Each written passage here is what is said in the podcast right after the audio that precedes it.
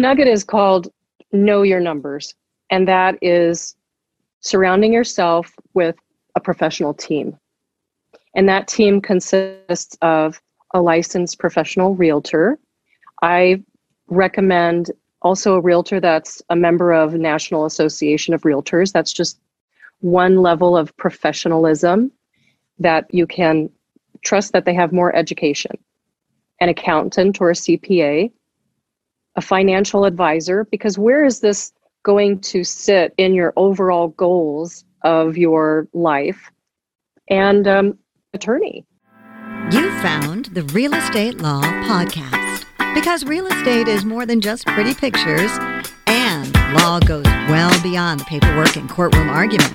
If you're a real estate professional or looking to build real estate expertise, then welcome to the conversation and discover more at real estate law podcast dot com. Welcome to the Real Estate Law Podcast. Thanks so much for listening to uh, another one of our episodes. And we're really excited to have a great guest today. It's Danette Wood uh, from Albuquerque, New Mexico, who is a senior broker associate with Sotheby's International Realty. Hi, Danette. How are you? Good morning. I'm great. It's another sunny day in Albuquerque. Oh. It is a gray day in Boston. It's super cold outside. so, so you've already won. We're also here with attorney broker Rory Gill from Next Home Titletown Real Estate in Boston and Urban Village Legal. Hello, Rory. Hi, Jason. I'm excited for the conversation today. Yeah, we're super excited. Uh, when we heard from Danette, I saw Albuquerque and I was like, oh my God, we did one trip out to New Mexico and it was gorgeous. It was such a memorable vacation uh, that we spent. When was that, Rory? It was like in fifteen. It was before what? It was before the wedding. So it was um, our final trip is unmarried people. So thirteen, fourteen, right? fourteen. Sorry, I should no, know fourteen. This. I should know this. we, but you know what, Danette, we didn't spend too much time in Albuquerque. We spent most of our time in Santa Fe. So we flew into Albuquerque and then we we drove up there, went to Taos and some other places. But you know, we're eager to learn about what's happening in, in New Mexico, in your world, and and the real estate empires that people are building in New Mexico. And we'd love to focus also today on a topic that I know that you know really really well, which is, you know, setting up the next generation and, and our children and, you know, the people that are in their twenties and thirties with purchasing real estate. Because, you know, as we know, there's a huge cohort of folks that are about to buy their first homes. And a lot of them, you know, they don't even know where to start. So, you know, I think that we're going to have a really cool discussion today on those things. But first, Danette, tell us about yourself and tell us about all the work that you're uh, that you're doing with Sotheby's out in Albuquerque. Well, thank you so much for having me. Our corporate office is actually in Santa Fe, but I grew up in Albuquerque and I practice mostly in Albuquerque. I specialize in the Albuquerque area, luxury homes and income generating properties. So that might be a home because you're going to buy an investment home. It might be a commercial property. But I started out in commercial real estate. And at that time, somebody might have called me a generalist, but I worked with my clients in a vertical manner, meaning if they needed to buy a house, I could buy a house. If they wanted to buy an apartment building. And so I I had a lot of education. I am a continual life learner. That's where I, I spend most of my time now. And I love Albuquerque. If you come to Albuquerque or Santa Fe, you you remember that we have lots of outdoor activities, two hundred eighty days a year of sunshine. Netflix just moved their North American headquarters here. We started, I actually helped work on the film incentives back around two thousand, nineteen ninety-eight, two thousand. It's only taken twenty years for it to take off. So we love the film industry here, and it brings uh, a nice additional cultural aspect to living here. Wow, I had no idea. Actually, Massachusetts did something similar a couple of years ago with some incentives for filming, uh, and it drew a lot of a lot of studios to to actually film here. In- not not to the scale of Albuquerque. Tamalewood. What would they call Massachusetts? Massachusetts would. Well, I don't know, but I mean, like, I, I feel as though a lot of what we see here has to do with gangsters in our neighborhood. You know, a pretty stereotypical, you know, Boston gangster movie that you can. You know, Well, let's see. We had Breaking Bad and Better Call yeah. Saul, so but we do have a lot of Westerns also. Yeah, what cool series. We we binge watched Breaking Bad back around twenty thirteen, I think. It was one of those series that we missed when it was out, and then it hit me, and I'm like, I got to watch this thing. And I think that we watched, you know, the first six or seven seasons immediately and then caught up to like the current one. And you guys do, are there Breaking Bad tours that happen throughout Albuquerque? There are. There's there's the Winnebago. I, I see it all the time uh, going up and down the streets, and then they'll take you by, you know, the locations, uh, mm-hmm. et cetera. I don't know if you guys know this, but I'm actually a SAG actor too. When I moved back here, I had been a professional musician. I moved back here, started the film incentives. And so I started working on my craft and studying. And so I've, I've had the thrill of being involved in the film industry here, but you know, we, we don't necessarily have quite the huge industry like uh, California, but mm-hmm. it's so great to have the industry here. I just love it. They're great people you, to work with. Are you seeing some of the exodus of Californians coming into New Mexico? I know that Idaho and, and yeah. Washington, Montana, they've seen a lot of that. We have some great statistics that come out of Sotheby's. California is like the number one state moving here, and Texas, mm-hmm. and then Arizona and Colorado all moving here because just fantastic people. It's such a great place to live, but it's a great place to retire. You know, we were talking about Santa Fe. Santa Fe is really a different city than Albuquerque. Santa Fe is like a resort community almost. Lots of second homes, um, lots of people love to retire there, lots of culture. Albuquerque is really the business hub. We have Sandia National Labs, the university, we have the space industry that's really growing. So it's the working hub. So a lot of people will move to Albuquerque for job opportunities. Tell us a little bit about the real estate market in New Mexico these days. I mean, the, you know, here we're recording this almost two years into the pandemic, right? You know, it'll be two years in March. Um, I don't know what this, when people are going to hear this episode, but it's been a two year ride in lots of markets. It's been nothing like people have ever seen. You know, we know what's been happening in the Northeast, but what's been happening near you? We tend to follow California in terms of their trends, but Albuquerque from um, From an investment really point of view, we have that slow and steady uh, appreciation, three, four, or five percent like that. We don't have those big dips like California, but we do see the trend still come from the California market our way. So when the pandemic happened, it was super crazy. I really thank Sotheby's for the the pivot that they they shifted towards, helping us, you know, go online and having these master classes and talking with our colleagues on the coasts about how are we going to service our clients through this awkward time when we can't, you know, get in the car and drive them around. So when we look at California, we kind of look to see what's coming our way. So I was fortunate to say, wow, that's getting shut. They were shut down before we were. So I was already thinking, how am I going to, how am I going to deal with this? But we did see in, in New Mexico, we had the recession, of course, in two thousand eight, and we had a double dip. So we really stayed flat for, or almost flat, for about ten years. In the last two years, we saw approximately fifteen percent appreciation in Albuquerque, which seems like a huge jump. May not seem like a huge jump, you know, in, in larger cities or on the coast, but for us, that was a huge jump. But what it truly did was kind of normalize where we were pre-recession to get back kind of normalized now. So from here out, I would call this the new baseline moving forward in twenty twenty-one, probably. twenty twenty-two is going to have some different challenges. Yeah. Rory, how would you compare that to what you've been seeing here in Massachusetts the past, I don't know, five, ten years? I like the word that she used kind of to normalize the trajectory from prior to the recession, because I think we all ended up in a similar place if you, in the larger scheme of the past fifteen years, but you know, our trajectory looked a little bit different. So it kind of in the, the core Boston area, we didn't suffer the, the recession um, as badly as other parts of the country, and we kind of just stayed stagnant for a while and hit the run up a little bit sooner.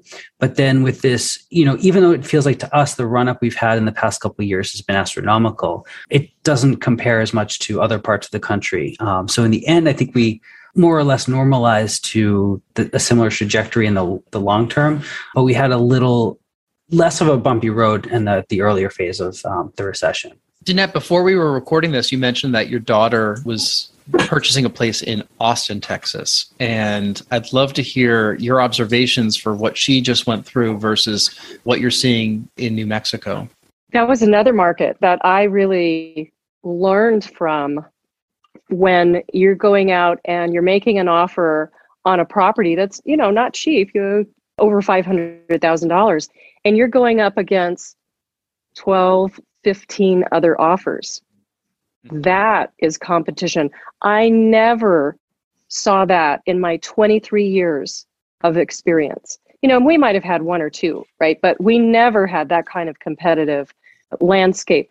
So I really, I really took that to heart and started saying, how, how are we going to deal with this? How do you manage? And, you know, I, I have colleagues in Seattle that had thirty-two offers. You know, maybe some brokers have more. How do you just manage that much information and then pass it along to, you know, the seller with recommendations? She had um, competitive offers. She went through it seven times and was not successful. She was getting a loan. She was putting down money. She had very experienced uh, brokers helping her. But really at the time, it was cash was king. Mm-hmm. Cash is king. So during that transaction, especially a competitive one, the seller not only wants, you know, the best price, but you also have to pick, if you will, the horse that's going to win the race, that that's going to finish, that has the most um, chance of being successful. That's hard to decipher. So when you're looking at, let's just say ten contracts, I've learned a lot looking at all of those contracts to see who the really sharp realtors are and who the newbies are to be able to put a solid competitive offer together. Doesn't always have to be cash, but you know, there's a lot of tools in the tool belt that you can use to stand out, to win. She finally did get a house, but it actually wasn't from being on the market. She bought a house from a neighbor because she was, you know, she's a hustler. She went out and just started talking to her neighbors. If you're thinking about selling, let me know. Um, ultimately was successful as off the market, getting a house. Yeah. I think a lot of people heard that story who are listening to this podcast right now, and they're going through the exact same thing, or they know somebody that's going through the exact same thing, or they could sympathize with it. You know, there's a lot that you just touched on right there that I can't wait to get into a little bit further. But, you know, Rory has talked a lot about, we, we actually did a whole episode about how to strengthen your offer and how to put together good offers for real estate. Um, you know, Rory, can you comment on anything that Danette just mentioned about the complexion of offers when you're dealing with a situation with fifteen different offers? I mean, she made a really good point in her comment that it's also in some ways very difficult for the, the seller as well. It's a great problem to have, I suppose, but how, navigating through the different offers that you receive and really interpreting them to see which one really is the, the best and strongest offer, because it's not just about price. It's about the strength uh, of the offer and the likelihood that that buyer is going to make it to the closing table. And, you know, there are some strategies. Um, and the other thing I think she also commented is this was strengthening your offer and giving you the best chance. You're not always going to win. There's no silver bullet that's going to um, ensure that your offer is always going to be is come to the top. But I'm really interested uh, always to hear, you know, what are the, some of the strategies that you're using with your buyers to put them in the best position they can be to to have an offer accepted? Well, in New Mexico, which is, you know, different from other states, there's a couple things you can do, right? It's offer price. We also have time off market, uh, T O M fee. I was in a, a qualifying broker uh, continuing ed class that just the other day, and the question came up. There was probably forty brokers on the Zoom call. How many of you are using a T O M fee? And the percentage of people that were using a T O M fee was, you know, extremely low. And I'm thinking, why aren't you using a T O M fee? If you have that tool available, a T O M fee, you know, on a three hundred thousand dollars house, a time off market fee, which is non-refundable. It's like, I say it's like bringing flowers to, you know, to the dinner party. It's just, we're really serious. It's really the only skin you're going to have in the game because earnest money is refundable. So it's saying we're serious. We're going to have money. I mean, really skin in the game. And we're really serious about this. We're not playing. three hundred dollars on a three hundred thousand dollars house is one tool to use. The earnest money tells a lot too. And also when you have the section where you're saying, are you financing? How much money are you going to put down? it makes a difference if if buyer A is going to be putting down twenty-five percent and buyer B is putting down three percent. That makes a difference to say what kind of loan are they going to get? Do they have the ability to have that extra cash for an appraisal gap, which is another tool to use? That's really a big problem right now, right? Appraisals. The appraisal is based on data, which is in the past, and our trajectory is going, you know, forward so quickly, we're going to have some appraisal issues. And going into this with your buyer saying, I don't think it's going to appraise. So how are we going to deal with that? All of those tools make a difference. How an offer is written up makes a difference. So when I was listening to your podcast the other day, should I get my real estate license? I think if you're going to be going out buying a house in this market, it may not be the time to use your best friend's brother's cousin who just got his license yesterday. Yep. Nor do I let my five-year-old prepare my taxes. You know, I know those are are very wide uh, analogy, right. But it's true. Uh, I think uh, new agents, the best thing that a new agent can do is to find a mentor and work with a mentor for about twenty transactions, because every transaction is very different. I agree with that. And that is, um, in, that is a great point. Otherwise, you're setting yourself up um, for just a series of heartbreak, even as the the new agent who's doing their their best, their earnest best to to help out their buyers. You're setting yourself up for a little bit of heartbreak if you don't have um, some creativity and experience behind you. One thing you also said as we were getting ready for the podcast that I really appreciated um, was kind of how uh, how the process works working with a buyer um, in this market, where a lot of the work really comes before you even start to look at properties. It's really about the preparation and the process beforehand, especially when you have such a tight turnaround time from when you discover a property to when you have to have a competitive, well thought through offer put together. Much of it comes down to preparation. So, you know, I'd, I'd like you to comment on, on that a little bit, especially when it comes to a lot of first-time home buyers and, and the younger generation that are trying to get into this really competitive market. I think I came with an advantage to the table because I used to be a loan officer. I was a, a broker. And so I had that opportunity. I would sit down with the client, right, and go over the scenarios, look at their finances, talk about scenarios, contingent, non-contingent, and then they'd go out shopping the next couple of weeks. Well, those days are over. So now that I'm uh, on the realtor side, I see that there's a little bit of a gap now because I don't really see their finances. I rely on that loan officer to have done all that work, to have had those conversations, talking about the scenarios, verifying. You know, it's so easy now for a consumer to look for a house on the computer at two a.m. and go on to an online loan approval site and get a pre-approval, and then they think they're ready to go out shopping, and that's just not the case. So my process now really is, when I meet a buyer, I still have to have a process, and that's what makes the whole thing successful, is having the process. So we're going to talk about where they want to, you know, location, general idea, but I get them involved with the loan officer, talking about those scenarios, really getting a solid understanding of what the choices are before we go out to play in the shark land, because that's what it is. You've got to have that pre-approval letter ready to go. So, you know, we're going to see a house that comes on the market at seven a.m. We're going to go try to look at it at nine a.m. and I'm going to be putting that offer together at eleven thirty a.m. We don't have time to have those scenario discussions when we're really under a lot of pressure to get an offer in, because the seller's going to decide tonight at seven. And not only that, have, taking that extra time is a signal, I think, to the seller that you're not prepared uh, to move forward. So getting prepared financially of what scenarios you're comfortable with. I've had a couple of situations, you know, in the last year where they were going to get financing, but we just, you know, we, we saw there were so many offers that they switched to cash. We're going to make a cash offer. So I want to say the red flag, don't liquidate hmm. your I R A four oh one k to become a cash buyer.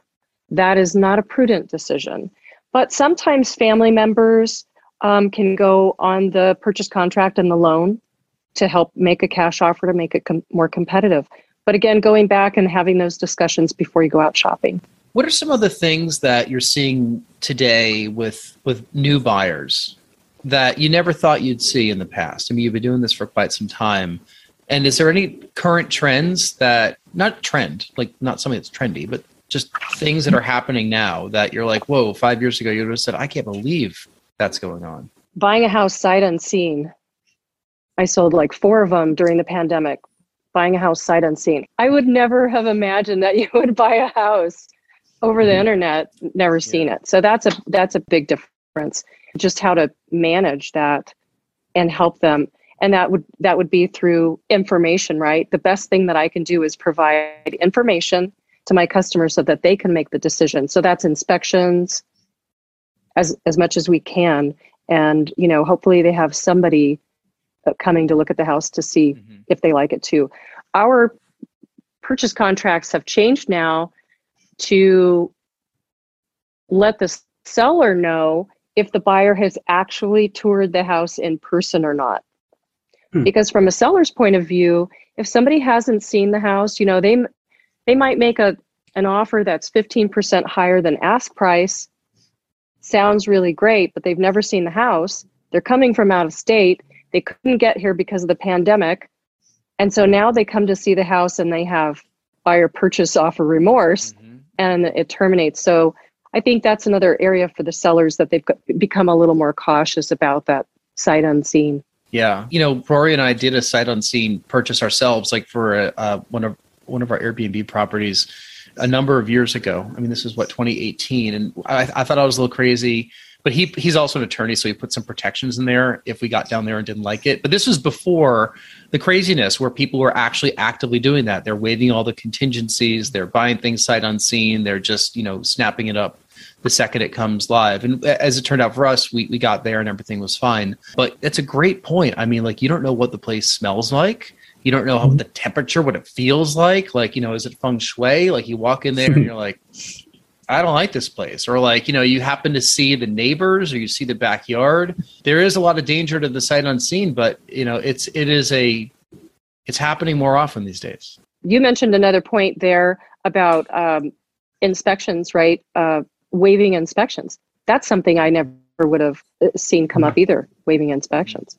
We do see that a lot, but it's, you know, it's, that is difficult when you're, you know, you're the fiduciary for a buyer to discuss these options with them, because the truth is some people can't afford to waive the inspection. And it, and by that, I mean, if there were a problem, they're not going to be well-equipped financially or situationally to, to address those issues. Or, you know, some people want to waive the mortgage contingency where their obligations would be similar to a, a cash buyer, even though Um, they're seeking financing. And those may be strategies that help to strengthen the offer, but not everybody can afford the risk involved in making those offers. So when you're working with a buyer as their fiduciary, sometimes you have to teach them that they can only offer what they can offer. And the best thing that they can do is maybe move with a little bit more speed or offer a little bit more flexibility. But um, sometimes people just can't afford some of these strategies. Going without that inspection, I think, is a real is a real detriment. I had one transaction, and they, they just had to have this house. They waived inspections. We talked about it, and you know, the air conditioner broke. Thank goodness that they could afford it. But I I can't recommend that for for any offer, because it really is an asset. And like you said, you don't know if if the roof goes out, it's fifty fifteen thousand or fifty thousand. It's a business decision. And I think that we have to remember it's a, still a business decision, even though we have a lot of emotion tied up into it. So, Danette, you mentioned, I know that you specialize in luxury properties in New Mexico, as you mentioned earlier, and your website has, but you also work with first-time buyers, and you have adult children who have just purchased a property in, in Austin, and you work with a lot of other people that I'm sure have adult children that are getting into buying their first homes. You know, what are some of the first impressions that you want to give upon those types of buyers to, to keep them realistic, but also optimistic? The nugget is called know your numbers, and that is surrounding yourself with a professional team. And that team consists of a licensed professional realtor. I recommend also a realtor that's a member of National Association of Realtors. That's just one level of professionalism that you can trust that they have more education. An accountant or a C P A, a financial advisor, because where is this going to sit in your overall goals of your life? And um, attorney. And an attorney is the part where I really want a buyer to say, when I buy this house, which is now probably the largest asset that they own, what happens if something happens to me? And I think that has become something that we've forgotten about, or hasn't been educated enough of having a will or having an L L C to put it in, or, you know, a trust, all of those elements. So as a parent, that's really what I've been concentrating on with my own kids, as well as the first-time homebuyers, because they, you know, you don't know what you don't know. And so it's my job to at least bring these things up to see if it resonates with them, and then I can help find some information and get them in, you know, to seek professional professional assistance. But the accountant's an, an important element. You know, you want to figure out how you're going to structure this property, where it where it lands.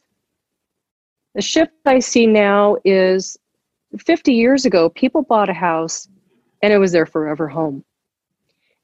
Millennials, and even older than millennials, but they might be in the house one year, two years, maybe five is like a long time. It's more of a a house for the chapter I'm living in, mm-hmm. as opposed to a forever home. And that's a big difference today.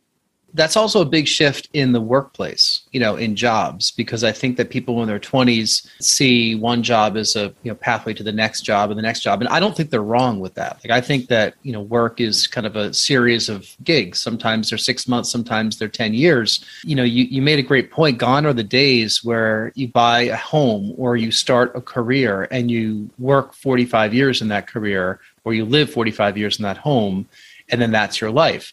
And granted, my parents live in the same house that I grew up in. They're still there. They bought it in the early seventies. Rory's mother is retiring from a job that she's been in for many, many decades. Very proud to be retiring from it. And that, that's just what you did, right? That's what you do, right? And and today it's very, very different. So, you know, I've even talked to people at my, you know, my job job. Like, I have a full-time job that's a little bit separate from uh, working with Rory on the real estate side. And, you know, they want to get their first place, but they're looking for their forever home immediately. And I'm like, man, you got to buy a couple places leading up to that so you could actually keep them and get some income generating to then go buy the big place afterward. But they're not seeing that. Mm-hmm. It is a big shift in mindset, though. And, you know, if, if you, you know, if you're working with buyers of all different types, you know, it's understanding that the world around us is shifting and behavior is shifting. The gig economy is big. The work from home, you know, that we've all been going through the past couple of years has changed the mindset of how people want, you know, want a workspace uh, that they also live in, or a live space that they also work in. You know, it depends mm-hmm. on how you see it. How does some of that, uh, and you made a great point about building the team. Uh, and I think that we should probably, you know, dig into that a touch, because Rory and I were just having this conversation yesterday. Well, it was more like me just talking and he was listening and driving, but uh, shocker. But we, I was reflecting on having moved to Boston twenty years ago and how I came about finding my first condo, and how I got lucky kind of getting into a really hot neighborhood that I still live in today. But I didn't know anyone in real estate up here. So I asked my uncle in Rhode Island, in Rhode Island if he knew people in this market, and he referred me within his network. And then I didn't know a mortgage broker. So he talked to his wife, my aunt, and she got me set up with her bank. On I went, but I went into it woefully unprepared. I had no network where, you know, I didn't know anybody that I needed to talk to. I didn't even know who I should have talked to, and I was twenty-seven years old. What are you finding today's buyers to be, in your opinion? Like, do you think they're coming to you with that list, super prepared, here's my team? Or are they coming to you saying, like, I don't even know where to start, Danette. Can you help me? Truly, they're coming in, I don't know where to start. And these are professional people. These are not, you know, just out of high school. They're professionals. They are well on their way in their in their careers, but it's just not something that they needed to learn or needed to know. They're they're definitely willing and able to do the research and find the person, but it's definitely something that they just didn't feel like they were in that time in their life that they needed it. So, you know, when we're looking at between twenty-five and thirty years old, you've got a car, you've, you're starting to have stuff, but I don't think until you have that house, you really feel like you're grown up and you have this responsibility or this asset where you, you really have to seek getting those professional people. It's no fun necessarily to seek out all of the, the people to put your team together. But if you look at it from a business standpoint,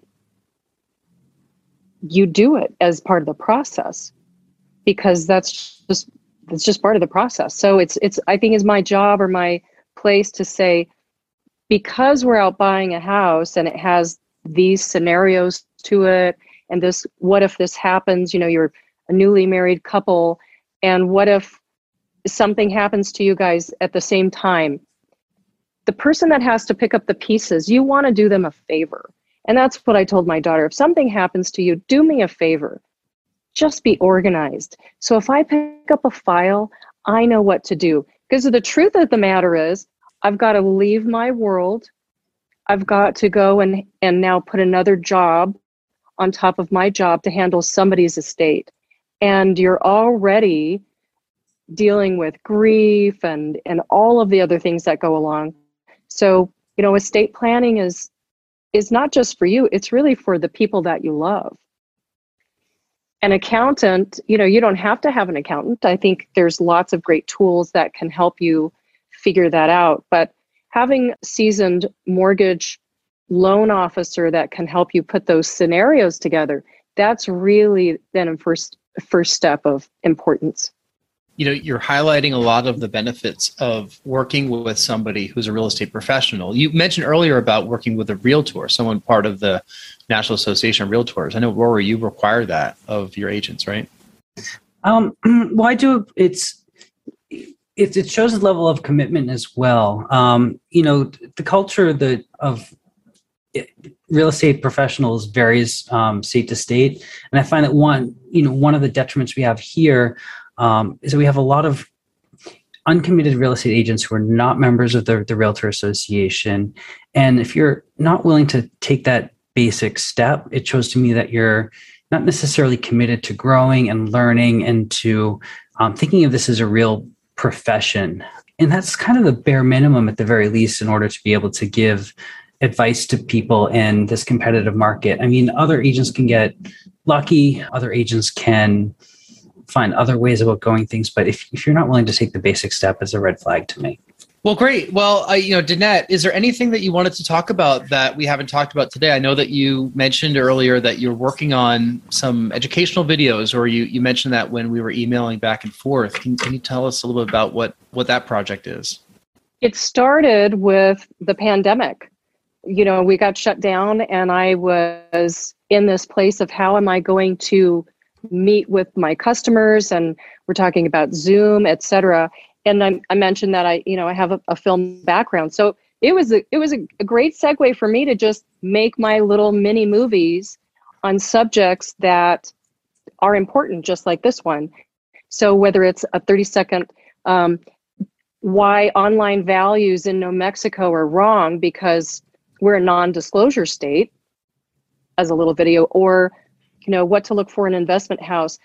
I find that these little um, YouTube channel short videos, it's like having a discussion with my client at my desk but I can't have that discussion at my desk. So if I send them an email, I can put one of those little nuggets in there and say, check out this little video. It might, you know, spur some questions next time we meet. So I've really, I've really enjoyed making them, because the customers have come back and said how much they love them and how much they appreciate them. Just like a podcast, it's information that is very specific to the answer that you're seeking. Well, we will definitely put a link to the YouTube channel in the show notes for this, because there are some really great educational videos there. We watched a couple of them earlier, and you know, you obviously come across well on camera because you have a background in doing this. I mean, you said you do you have your SAG card? Is that what you said? I do, yeah. Mm-hmm. So you could be in the union, or are you in the union? I am in the union, yeah. Mm-hmm. You are, okay. Are you on I M D B? I am. All right, I did not find that website, so we have to go. To, we'll have to go look. Yeah, you can see me as a bad guy. I got my SAG card probably when I was on a television series called In Plain Sight. I was Lola, the assassin. Lola. Yeah, oh. I was tough. How many episodes um, were there? In Plain Sight probably was here for like four seasons. Was it it was a U S A? Really great show. Was it U S A? I think it was, actually. Because I think I remember that. So, you know, I, I don't have a huge, you know, uh, portfolio of uh, film, because I've always stayed in Albuquerque, but it's been a, a pleasure, and it's super fun. And, you know, Betty White has laid the path for me. So right. I can do this till I'm one hundred. I hope she's laid the path for all of us. You know, they, I, I said this in another episode, but, you know, the person that's going to live to one hundred twenty-five years old is alive today, right? You know, science probably has, you know, the, a newborn that is is going to make it that far. So, you know, it's probably not going to be me, but you know, maybe it'll be you, Danette. How do you think your background in film, acting, uh, being on camera helps your career uh, in real estate? One of the things I, I think it has really helped with is empathizing with my customers. As a creative artist person, you know, with using that side of, of my, my brain, I really empathize with my customer. I, I want to help them. So I put myself in their shoes. You know, if it were me, what I do, because they're always going to come back and say, what would you do? Well, what would I do? Empathy, I think, is, is good. The other thing is, I love my listings. It is an opportunity for me to create a story based around the character of the home. So that's been really fun. And I have stepped up my game to create some interesting videos and, and working on that, and virtual tours, and talking about the house. So really the background has helped me with my listings, and, and it's been a lot of fun, because they are like, they're like mini movies now. Mm-hmm. Do you have a producer that you work with that specializes in real estate? You. Okay, there you go. I'm a solopreneur. It's yeah. My new buzzword. I'm a solopreneur. Yeah, I'm, I am the janitor, the C E O, and the lighting tech, hey, and the star know. of my and, own and, show. And control it yourself. If you screw it up, then, you know, you, you could fire yourself from it and go find somebody that could do it for you. But, you know, it's that, that that's a great attitude to have. So let's get into our final wrap up, and then I'd uh, love to find out about how uh, how people can get a hold of you if uh, if they're in Albuquerque and or New Mexico and want to work with you uh, at Sotheby's, Danette, or if they just have questions about anything that we've talked about. You know, we'll talk. We'll we'll put all those in the show notes, and you could tell us after our final three questions. But uh, you know, we ask these questions of all the guests that come on our podcast, just as a way to, you know, tie up the conversation and, and leave on a light note. So the first question is, if you had to speak for thirty minutes on stage with zero preparation, just get up and talk because you know the subject so well, what would that be? Not real estate. Teaching your kids how to budget money. Do they like it when you talk about that with them? They don't have a choice. My kids, it's like living with Doris Day and Tony Robbins. Like, I get up singing. I, you know, I was a trained uh, vocalist. So I get up like Doris Day, good morning. And then I'm like, all right, let's get our goals together for the week. Where are we at on this, you know, the application for scholarship? They can't help it. But really budgeting, um, that's a a painful yet important gift that I think every parent needs to help their kids understand. And it, it came from, you know, it came from the recession and being broke, where I had to really sit down and look at real numbers. But it's better now because knowing your numbers relieves stress and gives you control over your life. I wasn't going to bring up your singing, but you did. And I found it on, on, on Google when I was doing some research before this. So there are some videos of you singing online. They're, they're lovely. Thank you. Um, so the second question, uh, tell us something that happened earlier in your life that affects the way that you're working today. Gosh, the scarring recession. I keep going back to that. And I'm sorry, it's not, you know, some happy, well, I won the lottery and it changed my life. No, the recession hit, and it was, in retrospect, you know, certainly a learning experience. I had millions of dollars worth of deals in my pipeline. And over the course of about six weeks, they just all stopped. Mm-hmm. Everything terminated. And all of a sudden I had absolutely no money coming in. That will change your life. And now I have designed my life differently. I have a lot more savings. You know, that six month savings to get you through the rough patch. Who would have known it would be, you know, like six years worth of, yeah. But and and then definitely being able to pivot. That's le- two lessons that I really learned of budgeting, looking at fi- your financial structure for when there are emergencies or problems, and being able to pivot. Mm-hmm. That's where that lifelong learning comes from. You got to keep educating yourself to be on the cutting edge.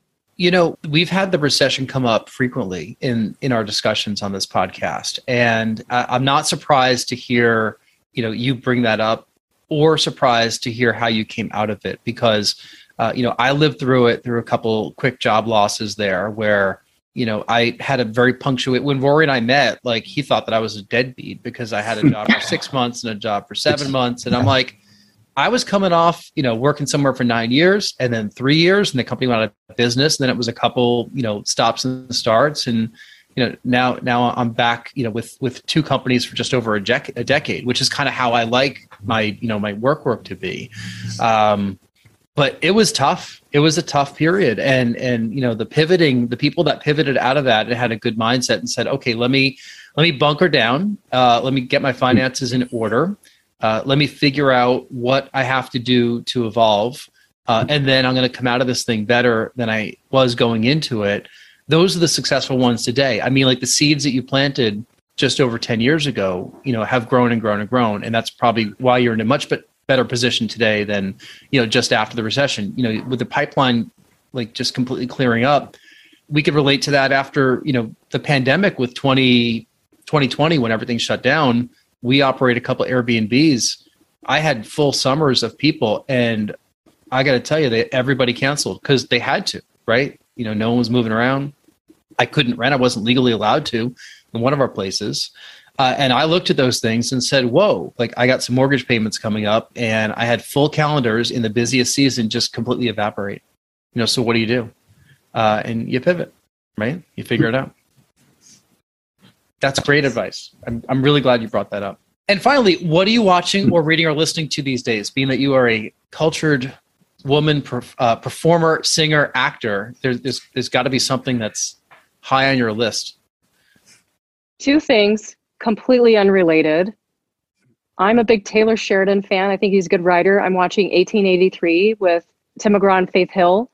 Mm-hmm. Faith Hill sang backup on my demo when I was in Nashville. And then we went, ooh, two different ways. So I think she's fabulous. She's definitely come out as really a celebrity. I mean, she was already a celebrity, but now she's a great actress. So lots of uh, lots of uh, love for the show. The other thing that I'm really trying to wrap my hands around, my head around, is cryptocurrency and where that's going to go. My kids are, you know, helping me by sending me podcasts and things like that. I, I will say my light bulb hasn't quite burned brightly on it. Still kind of, you know, I'm kind of still a bricks and mortar person. I want to touch it, feel it. But I think it's here to stay. It's not going away. And so I'm I'm trying to see how it's going to be coming into my life for real estate. I've gotten one call uh, from a buyer that said, will your seller accept cryptocurrency? And it just like, you know, blows my head. I don't even know how to put that together, but I'm going to learn. Yeah. You're talking to two people that talk about crypto a lot. And, you know, there's two different mindsets uh, on this call with it. Yep. that's, yep. a, that's a whole other episode. But I got, I got a bunch. Of, I have a lot of crypto, not a lot of crypto, but I have plenty of crypto. I have N F Ts. I've read up on the space a lot. I get it on the surface. I think I started getting it because I, I decided to like remove all reason and say to myself, okay, you know, let me accept the degree of absurdity with everything that's happening in the world and then the world of crypto and then learn about it and then just jump in, you know, kind of head first. And I did last year. I mean, I was buying like a little bit of Bitcoin here and there just a couple of years ago, you know, just, just doing it like as a joke. And then I realized it was actually worse. I even told Rory, I'm like, you should take all your fees in Bitcoin. I said that to you a couple of years ago. I'm like, you know, as a joke. Well, but all you do is you, you just you convert it into dollars. That's that's how it works. But it's I'm the one who calls N F Ts digital beanie babies. So don't don't don't take advice from me. Don't um, take it from on that. Yes, I could talk a lot but more about the value of N F Ts. We'll, we'll see we'll see how well that comment ages over a couple of years. But Danette, I'm really glad that you're reading up on that because you are right to be looking into that space, um, especially with the metaverse. That is probably something we're not going to joke about in a couple of years. But right now, it just sounds you know a little absurd. And buying virtual real estate and buying real real estate with virtual currency. I mean, these are words that probably would have never been on a podcast a couple of years ago. And, and here we are. And if only that Faith Hill had done something in the real estate world, she would have been successful, right? I love Faith. Well, look, She's great. She's great. Yeah. I mean, look where we're at today. When I was a kid, one of my favorite cartoons was The Jetsons, George Jetson. You know, and he'd go to work and talk to his boss and he'd have like that cardboard. And now here we are, George Jetson world. An interesting thing happened here in Albuquerque. The Bernalillo County got a malware attack and they shut down the county. Wow. So you couldn't research uh, property taxes. You couldn't record your deeds. That's another thing that's happening, right? Is we're all on the web and how that's going to affect our business. Yeah. That book is being written as we speak in real time. We'll circle back on that and see what happens, uh, you know, with more malware attacks. But cybersecurity is a huge, huge, you know, industry these days. And, you know, you add actual physical currency and, and real life issues, you know, with power grids going down and that kind of thing. Um, if you've ever watched, do you ever watch nine one one or what's that show on? Yes, of course. Yeah. Love nine one one. Yeah. There was like an episode of like how there's this complete failure of all of this in Los Angeles, right? Yeah. Of course, all the systems went down at the same time in the entire city, you know, have some calamity that got solved in sixty minutes. Do you watch nine one one Austin? Yes, I do. Mm-hmm. I'm not caught up on, on the current episodes, uh, but yes, mm-hmm. I we love them both. I, I, I like them because it's mindless. You watch it. You know, it's at the end of it, you know, you kind of have come to a conclusion in sixty minutes. You know, if, there's a recipe. If, there is, yeah. If your kid's screaming in the background, or you have to like go run down the hall, you come back ten minutes later, you, you know exactly where you are. But plus, you know, it's good. I do think that the uh, the uniforms that they wear are just like three sizes too tight. But I'm not super surprised by that. I don't remember all firemen wearing uniforms like they wear. Don't be dissing on my show now. I love the show. I love. No, I do love the show. There's a good movie that was filmed in New Mexico called Silk Road. Interested in cryptocurrency. So if you get to check out that movie, I think it was interesting about the dark web. Gives you a little background of, you know, crypto means secret. So I don't know how you're learning about if it's a secret. Right. Hmm. Yeah. I'm learning hmm. about what they want me to learn about, but not the real secrets. Yeah. So Danette, we I've really enjoyed this conversation. Thank you for, for joining us here on the Real Estate Law Podcast. Can you let everyone who's listening, let us know where we can find you?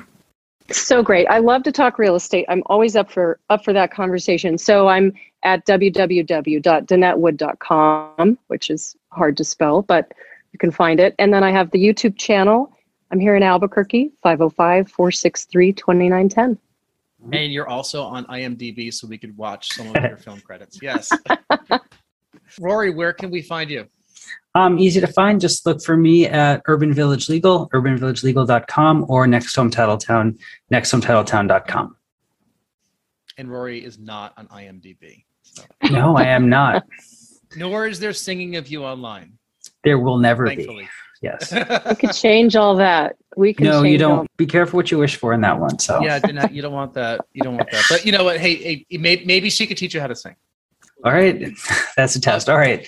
My name is Jason Muth. Once again, we really appreciate your listening to the Real Estate Law Podcast. Uh, if you've made it this far in the episode, uh, maybe you've liked what you've heard. So perhaps you could subscribe to this, or you can give it a thumbs up or like it or comment uh, wherever you're hearing it, or give us a review, because all those things help more people uh, experience the content of the Real Estate Law Podcast. So on behalf of Rory and Danette, thank you so much. Uh, and thank you for listening. Bye. Thank you. This has been the Real Estate Law Podcast, because real estate is more than just pretty pictures, and law goes well beyond the paperwork and courtroom arguments. We're powered by Next Home Titletown, Greater Boston's progressive real estate brokerage. More at next home titletown dot com. And Urban Village Legal, Massachusetts Real Estate Council, serving savvy property owners, lenders, and investors. More at urban village legal dot com. Today's conversation was not legal advice, but we hope you found it entertaining and informative. Discover more at real estate law podcast dot com. Thank you for listening.